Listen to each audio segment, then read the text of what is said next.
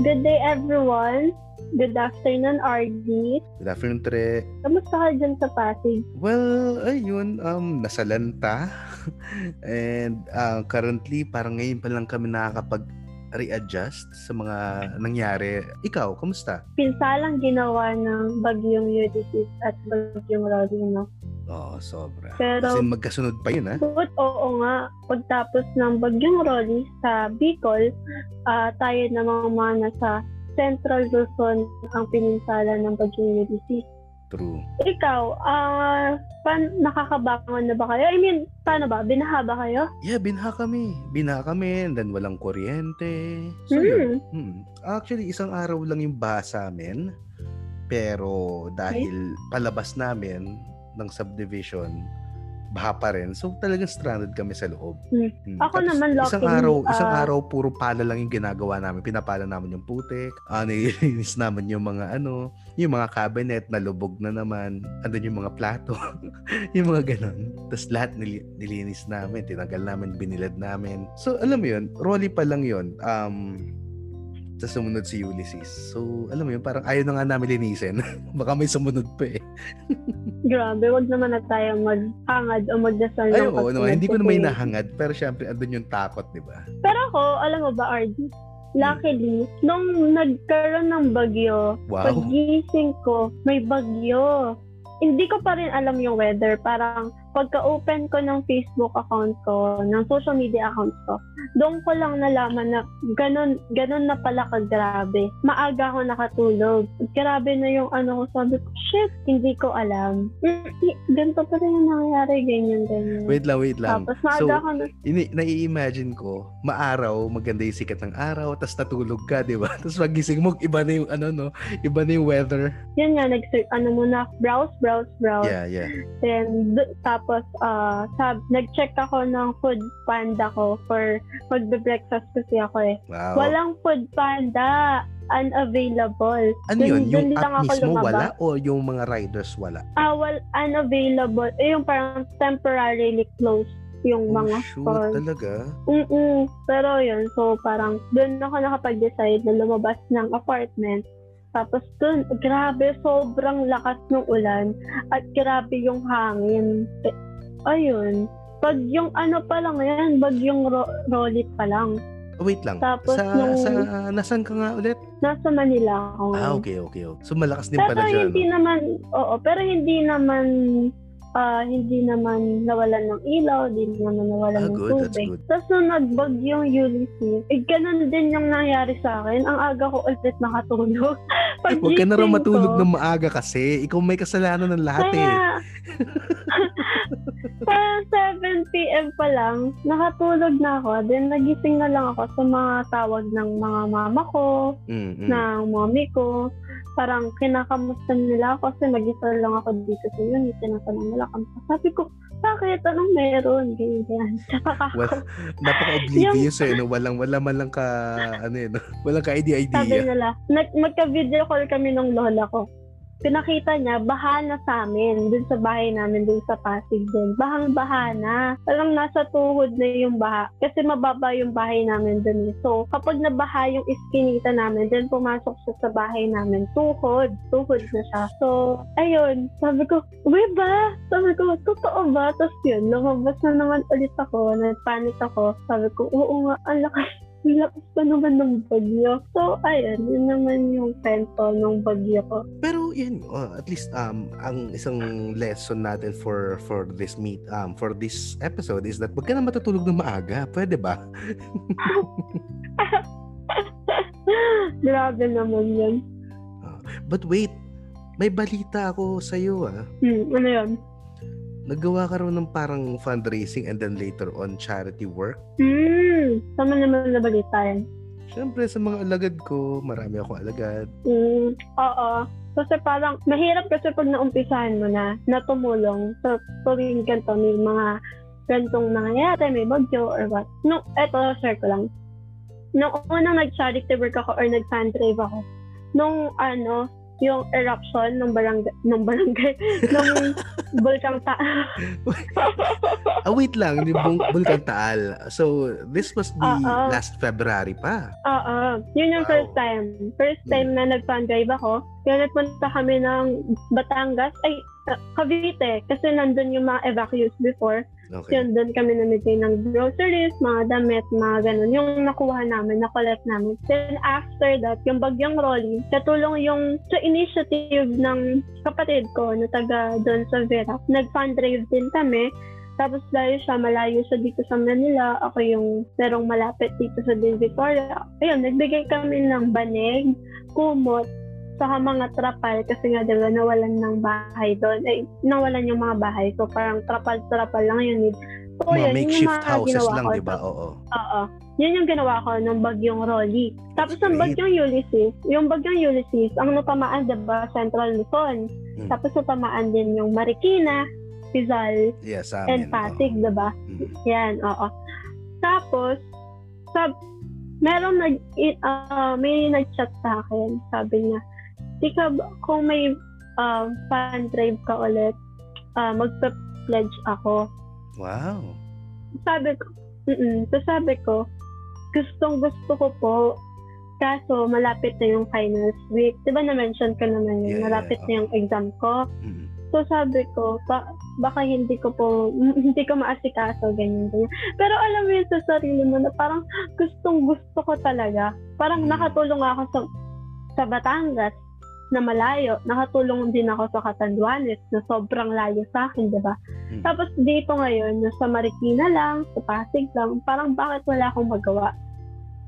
Pero Mm, so, ayun. na-frustrate ka nun. Um, eh, sobrang frustrated ako. Alam mo yung tumitingin lang ako sa Facebook ng mga nasalanta na grabe, abot ulo yung mga baha, ang daming nawalan ng bahay, inanod yung damit, inanod yung buong lahat ng gamit. Alam mo yun, tapos walang walang pagkain. Ano, sobrang nakaka-frustrate para sa akin wala akong magawa.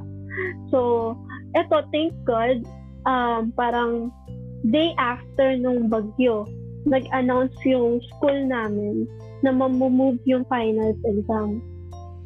Mm, So, that's great. agad-agad. Timing. Timing na Oo, timing. ag- oo, sobra. Sabi ko, agad-agad. Ah, yun, nag, ano na ako, fan drive. Sabi ko, kinarkol ako kung may budget ako. Parang hindi na ako, in- actually hindi siya fan drive eh. Hindi na ako nag-ask sa public na mag-donate sa akin, ganun. Parang sabi ko, kung ano lang yung force ko, ay kung ano lang yung meron ako, parang yun na lang yung pagkakasayin ko. Yeah. Tapos, nagpapasalamat din ako kasi humingi, kahit pa paano, humingi ako sa mga close friends and sa mga ninang ko ng kahit pa, kahit konting tulong and hindi naman ako nagkamali sa mga nilapitan ko and tumulong din naman sila sa akin. So, yung from dun sa onting budget ko, mas dumami yung natulungan ko kasi tinulungan din ako ng mga kaibigan ko na makapag-ipon kahit pa paano. So, yun, um, ang tinarget ko is San Mateo Rizal kasi binaha din doon, di ba? Kung alam mo. Ah, yun. Ang napuntahan namin is public school, evacuation center siya sa San Mateo Rizal. And sabi doon, mga 500 families yung nandoon. Ang Dami. nadala ko lang nun, oo, madami. Ang nadala ko lang nung time na yun, ah, parang 150 bottled water. Tapos, 150 pieces din ng food pack. Um, hot meals, ganun. Mm. So, ayun, nagpapasalamat na rin ako kasi kahit pa paano, yan, may naitulong ako. Hindi ako, hindi na ako maano sa sarili ko na wala akong ginawa. Then after that, um, meron akong isang organization na nasalihan. Ah, ano lang yun, nagko-consolidate ng, ng donations, tapos yung mga nire-rescue. Kasi ba after nung bagyo, akala natin tapos na, ba? Yeah. Akala natin magbibigay na lang tayo ng tulong sa mga nangailangan. Pero di natin alam na grabe yung nangyari sa Cagayan, pati sa Isabela. Mhm. Dahil dun sa Magat Dam, ba? So, ano yun eh, madaling araw nangyari yun. Kung alam mo, madaling araw siya nangyari. And, ah, ikaw yung nakatulog naman nung panahon na yun. Di ba, kausap kita. Yeah. Wala kang alam. Ah. Yun. Ayun naman. Nagko- um, to my defense naman kasi, so buong araw, mga nakaraang mga, nung nakaraang linggo, sobrang grabe talaga yung pinsalang natamasa namin sa ano eh, sa Rolly at sa Ulysses. eh. Kaya parang, yun, napagod din. Kaya nakatulog na maaga. So, ayun. Ang ginawa naman namin dun sa charity na yun, sa charity work or sa organization na yun, is kami kumukuha ng information ng mga dapat i-rescue. Tapos, i-connect namin siya sa rescuers team para ma-rescue sila agad kapag immediate rescue. Then, ayun, ganun lang yung nangyari. Tapos, um, nagbibigay din yung organization ng Gcash Fund and ng load para kasi di may mga nangangailangan kasi ng load para makontak yung kamag-anak, yung mga ganun-ganun. So, ayun, by that, nakatulong ako kahit maliit na bagay. Yun, yun naman yung nagawa ko. Galing. Ako puro tulog. Ikaw, very proactive, very productive. Di ba? Galing nun. Um, Siguro, hmm? ayun, ayun nga, ma- mahirap kasi pag nasimulan mo ng tumulong. mm, Siguro yun yung akin. So, siguro ikaw, pag nasimulan mo na din magganyang charity works or kung charity ba yung tawag dun or tumulong man lang maging volunteer, siguro sa lahat na nang mangyayari dito, gugustuhin mo ng may, may ambag ka or may tulong ka. Ayun lang naman sa akin. Pero, di ko naman pinagmamalaki na tumulong ako or what. Actually, gusto ko nga ako lang kasi tinulong mo ako. okay, so um before tayo mag-continue sa mga details ng mga kaganapan as of late, um mag-pause muna tayo for one sponsor segment. Okay lang ba? Hmm, sige. Sorry Sige. kumakain ako ah. It's no problem. Okay, we'll be back in a second. Thank you.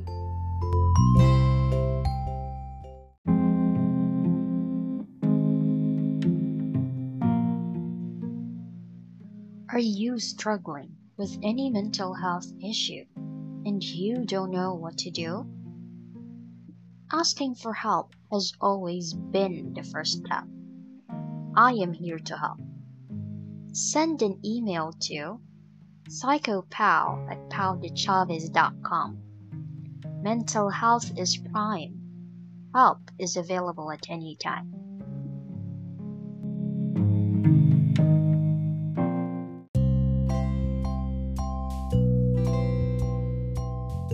Okay guys, we're back. And um, before tayo nag-segment break, si Tere ay nag-share ng mga kaganapan recently. Yun nga, nagkaroon tayo ng dalawang sunod-sunod na typhoon. We have Rolly and we have Ulysses. And that, yun nga, she spent those times parang doing charity works. This particular episode is not for Tere to brag, but for us to be aware na marami nangangailangan ng tulong. Okay? We'll try not to be too political about Mhm. it or too preachy about it, pero syempre to encourage people din na tumulong when when they can. Okay, sa mga na-share ni Tere, um, Mhm. na-mention na na may mga Actually, charity work. ay, Yes, oh, sige, ikaw Okay. muna. I mean, alam mo, madami naman sa atin talaga. Alam ko ikaw, gusto mo din tumulong, ganun. Pero hindi natin alam kung paano tayo tulong. For Okay. sure, madami dyan na. ah kaya eto ngayon, sinasabi ko or sinishare ko sa inyo kung paano ako nakatulong kahit nandito lang ako sa bahay. Aalamin lang natin kung paano. Pero simpleng dasal lang, simpleng encouraging words or nakaya natin to. Ganun okay na yun eh. O, tulong na yun sa lahat ng kababayan natin na naapektuhan ng bagyo. Pero again, this is not to brag na tumulong ako or what. This is to encourage people na may magagawa tayo even in small or littlest things lang. Ayun lang. So, ayun nga. So, yan. Gusto mo naman, um, how were you able to come up with that charity work? I- I'm pertaining to the Ulysses part ha. Kasi, yan, nasalanta kami dito sa Pasig. And syempre, ay, para sa akin, wala akong magawa. Plus, busy rin ako tending to my yung personal, personal problems dito sa bahay, di ba? How Mm-mm. did you start doing the the rescue or doing the charity work na ginawa mo na hindi ka umaalis ng bahay kasi I believe sa with Rolly lumabas ka 'di ba nag ano yung ba yung sa Rizal Mm-mm. oh yun Uh, and for Ulysses Um, um, hindi. Ulysses din. Ulysses din. okay Ah, Rolly lumabas ako. Ulysses din lumabas ako kasi namigay nga ako ng food sa San Mateo Rizal. Pero yung sinasabi kong charity work dun sa organization ko na nakapag-stay ako dito sa bahay. Actually, dun sa GC namin, may GC, GC lang siya. Ang dami. Kung makikita mo to, um, kasi kanina, kanina lang, parang yung pinaka-leader or pinaka-founder ng organization, nagpasalamat siya. Doon ko lang nalaman na 2,000 pala kaming volunteers. wow that's huge Imagine mo. Oo. And to think ganito ah, ganito ka, 2,000. ganito ka nakakakilabot yon. These 2,000 volunteers, una, they all worked or they all collaborated or cooperated using GC lang. 'Di ba? They never met, Yes. they never had Yes. high-end equipment. 'Di ba wala? Pero they were able to Wala. help a lot of people. 'Di ba? Ganun kaganda ang society natin. Ah, ang time natin ngayon, not necessarily society. 'Di ba? Pero ibig sabihin, sa panahon natin ngayon, 'di ba, you can actually do good work na ganun Yes. kadali. You have your cell phone with you, you have your internet with you. That's it, 'di ba? Meron tayo um again, um and not to not to hate on government workers, pero 'di ba? Ang daming ang daming issue with um with government workers, with um NGOs. Pero with this kind of work, 'di ba? Parang napaka-private, napaka-personal, cellphone lang, GC lang, and you were able to do good work. 'Di ba nakaka ano, hindi ko Totoo. alam kung matutuwa ako o malulungkot. Kasi 'di ba? da- the- habang, yeah, okay. Oo. tuloy mo, tuloy mo. Oo. Habang ginagawa ko din yun, parang sinabi ko, grabe, nagagawa namin. Hindi ko kasi alam kung ano na nagagawa ng gobyerno eh. Mhm. Ah, I mean, wala akong balita kung anong nagagawa nila kasi wala naman na nababalita. Um, aside from our ano Office of the Vice President, diba? During that time, um, yung Office of the Vice President yung nababalita. So, alam natin na kumikilos yung Vice President. Tapos, um, sa President natin, syempre, hindi naman sa sinaside ko yung Vice President. But during that time, hindi kasi nababalita. Yun naman, yung um yung side ni President. May, for sure naman, naniniwala ako na may ginagawa siya. Hindi lang natin alam. Pero ang nasa isip ko noong time na yun, nung ginagawa ko yung charity work na yun or whatsoever, kung ano man tawagin natin yun, sabi ko, bakit nagagawa nitong mga kabataan na to? So, simpleng bagay lang. Alam mo yun, Tama. cellphone lang gamit namin, cellphone, laptop. Ang dami naming nagawa. Hindi naman, hindi nga to brag. This is not to brag. Ah. Inuulit ko. Sinasabi ko lang para masabi sa inyo na may nagagawa yung kabataan or kung hindi man kabataan, simpleng mamamayan, may nagagawa.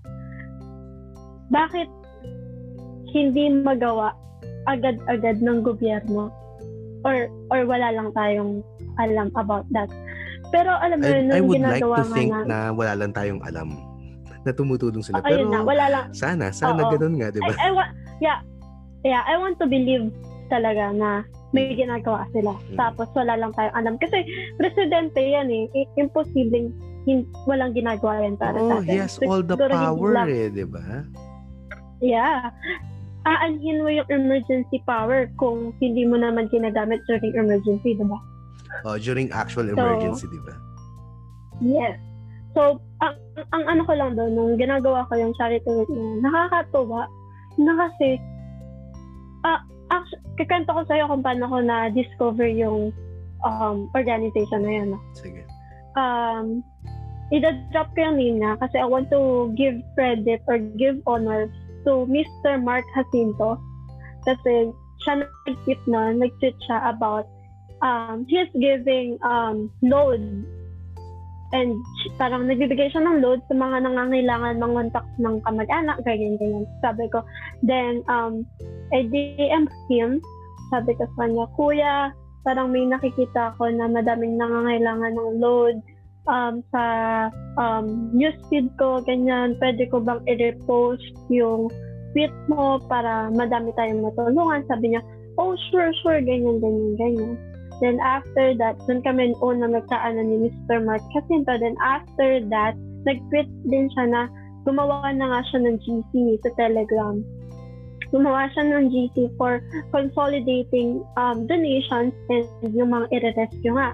So, dumami na dumami yung tao. Parang uh, nag-start kami, 10 lang kami nun. Then, medyo magulo yung sistema. Ang as in, parang dumami na dumami yung members pasok ng pasok yung information. Tapos, wala, ang gulo. Walang kung sino yung magpapasok ng information. Tapos, kung sino yung magsasabi kung na-rescue na ba. Tapos, wala yung kung sino yung makikipag-coordinate sa rescuers team. Sobrang gulo nung naging sistema. And thank God kasi um, ay, nag, na, may nag-initiate na parang maging head. Parang, oh, ikaw, ikaw, ikaw head ka neto, head ka neto head ka na ng rescuers team, ikaw head ka naman ng researchers team. Doon, parang saglit lang, nagkaroon ng sistema. Ang galing. As in, sobrang nabibilib ako kung paano naging, nagkaroon ng sistema. Then after that, nagkaroon kami ng database. Mm. Um, gawa lang din. Gawa lang din namin. Nandun nakalagay yung info, yung name, yung address, yung contact number. Then time to time, meron doon update. Nilalagay as of, ganito, ganyan ano nang nangyari dito sa nagpaparescue na to. Then, nakakatuwa na unti-unti ang daming nare-rescue. Unti-unti nababawasan yung um, humihingi ng tulong. And lahat, parang almost lahat, na-rescue na. Ang kailangan na lang relief goods, kailangan na lang tubig. Noong time na yon kailangan na kailangan ng tubig. Wala daw silang tubig. Pero sa lahat ng magagandang balita, ang merong kalungkutan, di ba? So, andun din yung madaming namatay, madami kaming nabalita ang nagpa-rescue pero hindi na kinaya ng rescue team, di agad nakapunta, namatay na, yung mga ganun. Um, yung iba, inatake, yung kasama nila, namatay na lang doon kasi sa atake, hindi nadala sa ospital, yung mga ganun. Um, Tapos hanggang ngayon, meron kaming hinahanap na tao, um, ay, ayaw naming maniwala na wala na siya, pero, ang tagal na niyang nawawala. Nung Friday pa, nung Friday pa siya nawawala. Ang ilang araw na, mag-iisang linggo na siyang nawawala. Hindi pa namin siya nahanap.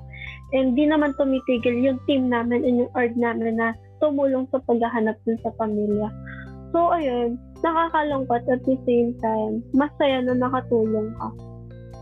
Ayun, nakakatuwa lang na, ayun nga, nasa bahay lang kami And yun nga, cellphone. Ang gamit ko lang cellphone, laptop. May access kasi ako dun sa database. Ako yung kasi encoder kung ano nang nangyayari dun sa pina- nagpaparescue. So, ayun. Um, na-fit year din kami sa Rappler. Oo, talaga? Dahil, yes, yung, yung organization na yun nga, nagko-consolidate kami. And, i-upload naman natin to ngayon, di ba? So, parang gusto ko din um, kunin tong opportunity na to kasi um, hanggang ngayon, yung organization na yun is tumata- ang organization pala namin is Youth Rise PH. What? Um, okay, ulit? Youth, Youth, Youth Rise PH. Youth Rise PH. Y-O-U-T-H. R-I-S-E. R-I-S-E P-H. And for um ngayong project na to, ang project nila is Kagay Kagayin. Okay, Kagayin. Kagayin yung project. Mm-hmm, mm-hmm. Yes, um, yun, sa Friday, magre-repack kami ng mga nag-donate sa amin dito lang na sa area ko. Makakatulong ako. Papasabay yung mga gusto mag-donate ng in-kind and hindi ko alam kung tumatanggap yung um, yung organization ng uh, monetary eh. Hindi ako sure. Pero tumatanggap sila ng in-kind um, clothes, pero dapat well sanitized. Mm-hmm. Um, pagkain, like yung mga canned goods or water, yun, marami water. Isasabay, meron, nag-provide yung organization ng truck or bus na okay pupunta sa Cagayan. So, lahat ng gusto na taga dito sa Metro Manila na gustong magpasabay sa Cagayan, yun, tinatanggap ng organization. Tapos sila yung magdadala sa Cagayan. Kasi di ba madaming gustong tumulong, pero hindi nila alam kung paano mapapadala sa Cagayan kasi nga ang layo-layo. So, yung organization, nakaisip sila na why not um, gawin nila is kumuha na nga lang ng mga donations sa gustong magpasabay sa Cagayan. So, kung sino man yung gusto na humingi, um, magbigay ng tulong, tumatanggap pa rin yung organization. Yung organization nga is Youth Rise PH. Okay. Um, Um, ayun lang. Ulitin ko lang yung name nung contact mo so that we can ma ma-emphasize yung yung gratitude na mai-share natin. So again kay Mr. Jacinto, Mark Jacinto ba? Pwede kayong makipag-contact kay Mr. Mark Jacinto. Yes. Kay Kuya Mark Jacinto. Okay, okay. So yan, again, um, he, he started it all. It evolved to a sending load lang or sharing of load lang. And then eventually it became a an actual startup charity organization na talaga, di ba? That's great. And they all started out from a simple GC, di ba? Ang nakakilabot na nakakatuwa. I-share ko lang din. Um, And ang nakakatawa. wait lang. Um, share ko lang din, when when you shared it to me, uh, yung sinend mo yung screenshot, I found out that the way you um the way you guys work, tingin lang kayo ng tingin sa newsfeed nyo, whether Facebook or Twitter. 'Di ba? Syempre you follow certain hashtags and all. Mm-mm. Tapos iniisa-isa nyo pala 'yon, 'di ba? Ang galing. Oo. Um, parang, kasi ang naging nangyari kasi doon, parang yung system na nag-trending yung, um, sa amin kasi yung, yung Rescue PH. Mhm. And yun nga, parang i-hashtag mo yung Rescue PH para makuha namin or makita namin na kailangan niya ng help, ganyan. Tapos yung re- researchers team namin, sila yung kumukuha ng information, then ibabaksak nila sa GC namin sa Telegram. After that, yung mga callers or yung messengers namin, sila yung tatawag kung na-rescue na ba or hindi. Then after that, kapag hindi pa na-rescue, meron kaming research, may rescuers team kami, ipapasa yun sa rescuers team para um, i-coordinate na eto, eto pa pong pamilyang tong hindi pa po to nare-rescue, 20 katao po sila, mga ganon. Then after that, yun, kami mga encoder, yun naman yung job namin, i-encode yung mga updates dun sa database. Magaling, ang galing. Yan, Tapos, galing.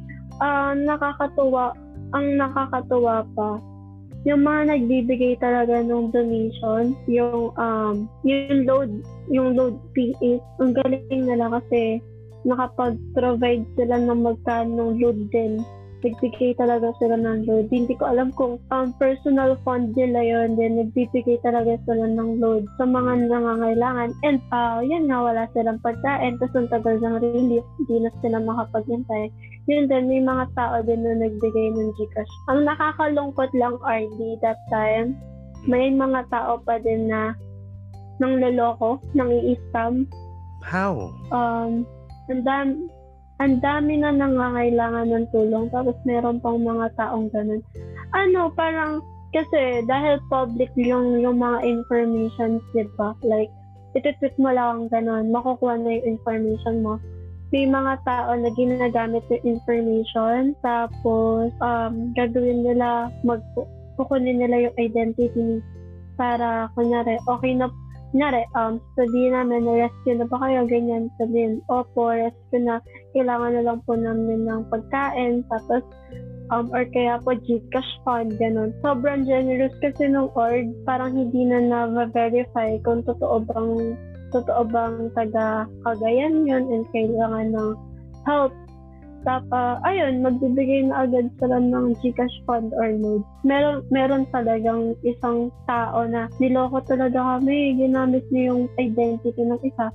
Then, binigyan talaga namin siya ng Gcash fund. Then, sabi sa amin, ang sarap maging tanga, no? Ginanon kami. Tapos, yung caller, na- yung caller namin, parang sabi, what do you mean po? Parang ganun. Through text, so may screenshot kami. Sabi niya, ha, ha, ha, tumawa lang siya. So, parang doon na, na doon na lang na-realize nung messenger namin na, ah, naloko ako, nadali ako nito. Yun, pero parang hindi naman na namin siya pinoblik.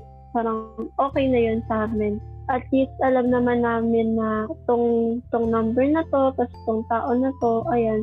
Ilang beses kasi siya nagpanggap talaga na siya yung tao yun. So, How? Ang, ang tanong ko, so, ilang beses siyang, ilang beses niyang ginawa yon Mga tries. Tries, yes. Tries yung ng number. mukha. Kasi tatlong, tatlong number yung nag-reflect. Yeah. Totoo. Tatlong number kasi nag-reflect sa database namin. Every time na may ganun, parang iya ano namin, inonote kasi namin na yun nga to. So yun, tatlong beses nag-reflect yung pangalan niya. Iba-ibang iba-ibang number. Okay. So, what is sad is despite sa mga calamities na nagaganap, Pero yun din, um, may mga tao pa rin na, alam mo yun, nakukuha pa nilang manloko. oo, na- nagagawa pa rin nila manloko. Diba, nakaka, nakaka-bad trip. I, actually, I'm, I'm on Rappler's website right now. Pero And yun- I saw um, Mark Jacinto's um, tweet. okay. Tapos, ayan na, feature nga siya ng, ano, ng Rappler. Yeah, um, Mm-mm. this is a great start ng Mm-mm. ng organization niyo talaga. Ang ganda ng ano. Tapos ngayon may sistema kayo, di ba? Mm-mm. Galing. And ito pa, hindi lang naman sa org namin, gusto ko na rin uh, take the opportunity na to. Kasi naman ko talaga nalaman eh. Kung mababasa mo din, meron din mga ng scam or I mean, gumawa ng fund drive pero for, ano mo yun, humingi ng donations pero hindi naman nag-donate. Ay, hindi naman gumawa ng charity work. Yeah, I, I actually read that. Na, nabasa ko sa feed ko. It's about this G Gaming. Gusto ko na lang i-name drop kasi Yeah. nakaka, walang hiya kasi, kasi talaga eh. So, yun nga, um, he created this fund drive or fundraising drive making people think na it's for a good cause, di ba? Mm-mm. Diba? Tas ang yabang pa niyang binili niya ng ano, i, ano, Steel Series or something. Parang, Oo, oo, ganun. oo, um, gamit niya for, for his gaming rig, di ba? So parang, alam mo yun, sa dami ng mga taong katulad nyo na tumutulong na masila kang kalooban, meron pa rin taong mga walang kwenta. Alam mo yung parang, alam mo yung these kinds of people make you want to lose hope sa sa humanity ng tao, 'di ba? Or sa sa humanity in general, 'di ba? Ay. Mm-mm. Kasi parang sabi, magkano yung na-collect niya? Parang nasa 7,000. Yes, oo. Enough for for a gaming Mm. ano device, 'di ba? I I don't know kasi Pero kung ano yun, eh, kung mouse yun. ba yun, keyboard or what eh. Yung 7,000 na yun, ilang ilang daang tao na yung pwedeng mabilan ng Oo, pagkain oo, nun. Oo. Kasi yung ginawa kong charity work sa San Mateo, parang halos ganun yung nagastos ko eh. Pero ilang tao yun, 150 na yung napakain. Imagine, ta- grabe, mapapamura ka talaga eh. Mm-mm. na hindi mo ako ako that time nung kasagsagan ng budget hindi ko alam kung paano ako makakapag-ipon ng pera para makapagtul makatulong tapos siya meron siyang pera ginamit niya para lang sa grabe Ah. talaga Oo, sobra. nakaka-frustrate Yeah. mm. And these are the only Pero- people na alam natin no, na, na na lumapag sa social media natin sa newsfeed natin, 'di ba? So hindi natin sigurado kung silang ta- sila lang yung mga taong ganid, 'di ba? O na sadyang masama Mm-mm. ang ugali, 'di ba? Pero feeling ko marami pa eh. So, pero alam mo natuwa ako kasi yung Pilipina talaga yung mga Pilipino in times like this nagkakaisa talaga. Nakita mo ba, ang dami nag-fundraising, ang dami tumulong. Kahit artista, simpleng mamamayan, simpleng Pilipino. Kahit walang-wala ka na. Yung isa yung sa may Marikina, di ko alam kung, basta PWD siya, di ko alam kung anong, kung, ayan, di ko alam kung anong disability niya, but P, oo, PWD siya, parang yun na malimos siya. Then, yung napalimos niya, parang magkano din, dinonate niya sa Marikina, LGU, Galing. di ba? Grabe. May iyak eh. Nung binabasa ko yung article, parang may iyak ako. So, sobrang tuwa na may mga gantong tao talaga. Parang likas na sa Pilipino na matulungin. Ayun, madami, di ba? Madaming, madaming nag-fund drive. Ang dami. Ang dami kong nakita ng mga kaibigan ko. And wala na ako ibang masabi kundi nakakatawa na sa mga gantong pagkakataon talaga nagkakaisa tayo. Ang masasabi ko lang ngayon siguro, sana wala nang susunod, no? Nakakatuwa man na nagkakaisa tayo, pero sana wala nang susunod na ganito. True. Okay, so um before we conclude, um I think we can still squeeze in one more sponsor segment. So, Tere, if you're still okay.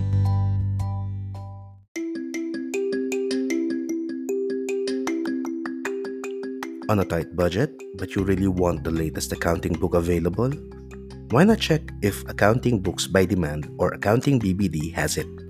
With Accounting BBD, you get the most affordable and industry leading books you will need for your accounting course. Check out Accounting BBD at facebook.com slash accountingbbd today.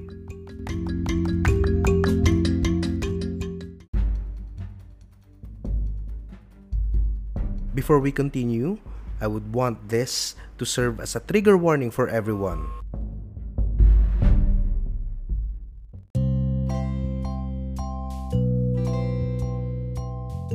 Okay guys, we're back. Recap lang, um, nakwento ni Tere yung how the organization started from a simple tweet, di ba? It, it grew up to become a huge or at least a very successful charity work.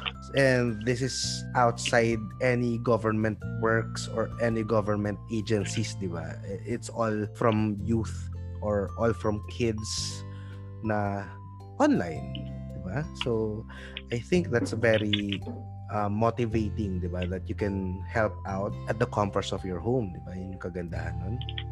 Okay? So, with that being said, despite sa maraming tumutulong, maraming may golden heart, ika nga, there are still people or other people who find time, 'di ba? Or the balls to scam people using the using the calamity, 'di ba? Um we have yung screenshot ng G Gaming, di ba? He faked doing a fund drive. Pambili lang niya ng equipment niya for his gaming rig, di ba? And then, there are others naman, like the one that was shared na, yun nga, ginagamit niya yung mga identities ng mga nangangailangan talaga to get GCash funds, 'di ba? Na pinaprovide ng mga certain organizations na tumutulong, 'di ba? Which is very sad. So okay, um for the second half, let's try to talk about Pinoy resiliency. Yeah. So what can you say about that? What is Pinoy resiliency muna? for you? The trending... Yung resiliency ng Pinoy na parang medyo political kasi siya eh. Pero sige, sabihin ko lang yung reason why siya nag-trend. Okay. Because people think or most Pinoy think na na-normalize yung Pinoy resiliency, it is because of the incompetent, incompetency only because incompetent yung government. Get okay. Mo? Yes, yes, yes. Yan. So, medyo political siya. Mm. Pero in a way kasi even if we will remove the political aspect dito sa sa mga sakuna, sa mga trahedya, whether it's COVID, whether it's the eruption of Mount Taal or tama ba? Taal volcano and this recent two typhoons that we have, 'di ba laging mm-hmm. laging laging fina-factor in na mat matibay ang mga Pilipino marunong bumangon or kayang bumangon. 'di ba? Which is yeah, it's okay. It's a true it's our true nature naman talaga. We're very resilient. Pero kasi kung fina-factor in mo na parang sinasabi mo na, eh, magaling naman yung Pinoy, makakabangon yan, pero you're not doing anything, di ba that's sad? Yeah. Di ba parang hinihintay yeah. mo na lang, kunyari, nadapa yung kaibigan mo, babangon yan, mag-isa, kaya niyan, okay lang yon Pero if it keeps on happening, well, una, kung kaibigan mo lampa, okay lang yun. Pero again, this is a different matter altogether, eh, 'di ba? This is this is a national national crisis to eh, 'di ba? For everyone, lalo na yung mga sabi natin pro administration, lagi siya sabi na kaya naman natin nilang bumangon hindi nila kailangan ng tulong or parang ganun yung way, ganun yung logic nila eh, 'di ba? So parang sinasabi nila na parang kahit hindi kailangan ng tulong ng gobyerno, okay lang sila. 'Di ba? That's wrong. Yes. Diba? Kasi, kaya nga. Oo, kasi ganito yun eh. Or why do other countries help out sa atin or help out our nation tapos yung sarili nating gobyerno hindi, 'di ba? That's that's mind-boggling, 'di ba? Yeah. And um very ang masasabi ko lang naman kasi uh, kaya nga kaya nga tayo may gobyerno para sa mga gantong pagkakataon may maasahan tayo. Yes. Kasi kung mag-aasahan na lang din naman tayo sa isa't isa, bakit pa nga tayo ba't pa tayo may gobyerno, di ba? Oo, why Kung do we even vote? Why do we even sarili- elect people, di ba? Yes, parang ano yun lang yan eh. There are things kasi na siguro kaya naman natin sa sarili natin but there are things na only higher higher officials can do for us lalo na sa mga ganitong pagkakataon. True. Siguro oo, per, um, kung ako man yung nasalanta ng bagyo, wala naman akong ibang gagawin or magagawa kundi bumangon, di ba? Mag-ayos ulit, ganun. Pero syempre, dapat may suporta akong natatanggap. And yung support na yun, inaasahan ko sana sa gobyerno. Mm-mm. Lalo na taxpayers tayo eh, di ba? Yes. Mm. Alam mo, hindi naman ako ano sa government, yeah. Pero alam mo yung sabi nga, nabasa ko lang to. Sana di na tayo nagbabayad ng tax kung puro sa fund drive na lang din tayo aasa. Tama. Exactly. Kasi, di ba, parang puro fund drives eh. Para saan pa yung, bin- pa- para saan pa yung tax na binabayaran natin kung wala tayong napapala. True. Di ko ano sinasabing wala tayong napapala. Parang, parang ganun lang yung logic. Mhm. So, Ah, ayun. yan ito. Um, ako, for for someone who has been paying my taxes for for for a long time na, I don't want to say kung gaano katagal, pero matagal na ako nagbabayad ng tax.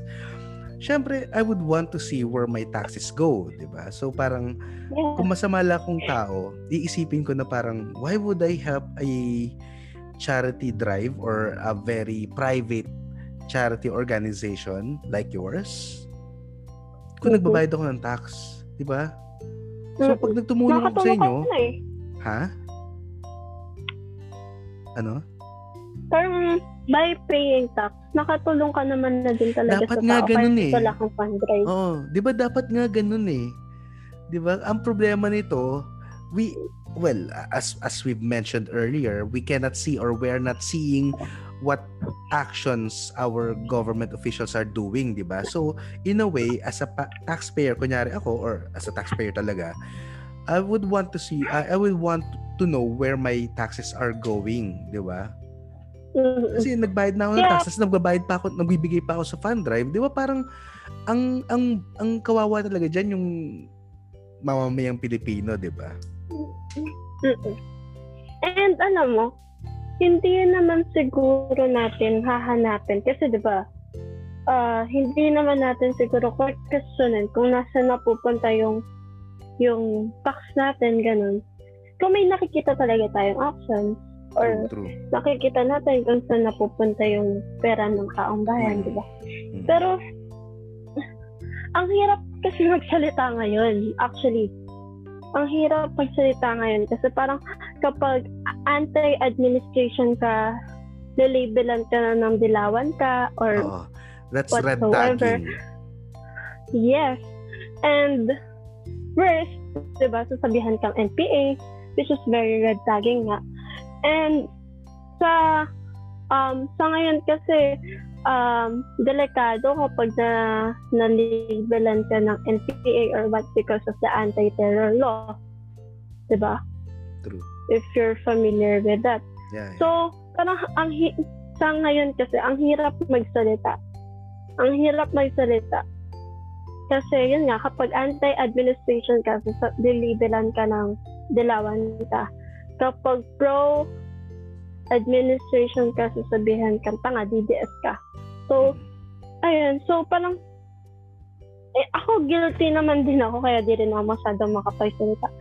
Kasi, pero I don't label I don't label Dilawan, I don't label DDS like that.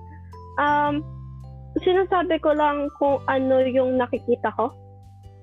yeah. If I think there's um lack of um ano ba? May pagkukulang sa gantong aspeto ng ano pamamahala ng gobyerno, I'll tell it. Kung parang nakikita ko, ganito, ganyan, ganun lang. But labeling, that's very no, no. Mm. Very big no, no. Yun lang. Okay. Yeah. And, yun nga. And makikita mo din talaga yung, ah, makikita mo talaga yung isang yung intention or yung ano ng isang um tawag doon, ah politiko sa mga ganitong pagkakataon. So, all we need to do is to register and vote wisely on election on 2022. True. Sige na nga, boboto na ako. Kasi, oh, hindi ka bumoboto. Lagi ka sinasabi sa'yo. Kaya wala kang karapatang magreklamo. But I pay my, my taxes. Tupay ka lang tapos ano dito naman ng bata. So, ayun naman. We think that all for that issue kasi it's very sensitive. Baka mabash tayo. Hmm. Okay. Sige, so yeah, um for our closing, kindly ano na. Yan. Um i-promote mo na lang din yung organization nyo so that many or more people can can benefit from ano from this org. Marami na sila natutulungan and marami pa rin silang ibang matutulungan in the future. I'm not, kasi, I, sige, ipopromote ko, but kasi I'm not sure if they're doing something for like, um, hindi ko kasi alam kung nagko-collect talaga sila ng donations or what eh. Kasi ang gawa lang talaga ng organization is to consolidate. So, ayun. I don't know kung ano din yung support na mabibigay. Wala naman kami, ano, hindi ko alam. So, yun. Um, yun nga, I, um, una sa lahat, for, uh, una sa lahat, nagpapasalamat ako kay, yun nga, kay Mr. Mark Jacinto for this opportunity to help. Uh, madami ako natulungan, madami ako natutunan, and madami akong nakilala. Yung mga uh, katrabaho ko doon, um, yun nga, kahit hindi kami nag-meet in person, but yun nga, nagpapasalamat pa din ako na nakilala ko sila and nakita ko talaga, I mean, this is an eye-opener for me na pwede kang tumulong kahit sa maliliit na bagay and uh, madami talagang nangangailangan ng tulong. And naniniwala pa rin ako na kabataan ang pag-asa ng bayan. Hindi pa rin mamamatay yun. And uh, sa lahat na nasalanta po ng bagyo at sa lahat ng patuloy na bumabangon, huwag po tayo mapapagod at huwag po tayo susuko sa lahat ng hamon ng buhay. Uh, naniniwala ako na sa hirap na nadadanasan natin ngayon, alam ko na makakaahon tayo So, ayun. Andito lang ako if parang you need someone. Like, andito lang kami ni RD if you need help like um lalo na for your mental health, mental health awareness, just email us at our ano, Gmail rdntere at if you need some advices or if you need someone to talk. Um, alam ko na may trauma na, mara- na naranasan ng iba. And, ayun, we just want you to know na RDNtere are here for all of you guys. We can't help you man financially or we can't donate sa lahat ng taong nasalanta. But yun nga, we just want to let you know na nandito kami ni RD if you need someone to talk to. Agree ka ba doon, RD? Very agree. So, ayun, ikaw naman, RD, ano masasabi? Um, not much. Uh, actually, gusto ko lang to conclude this this episode. I would just want to thank or at least, yeah, be grateful to every charity organizations not just your not just yours but yung mga hindi ko alam pero nagfa-function ng bagyong Ulysses and bagyong Rolly and with previous calamities Okay, may may Yeah. share ka pa ba? Thank you. Thank you for helping out sa mga kababayan natin. You've done you've done our country a big ano, big help. Mhm, You're Okay. welcome. So, that's all for tonight. Thank you Yes. for being with us today.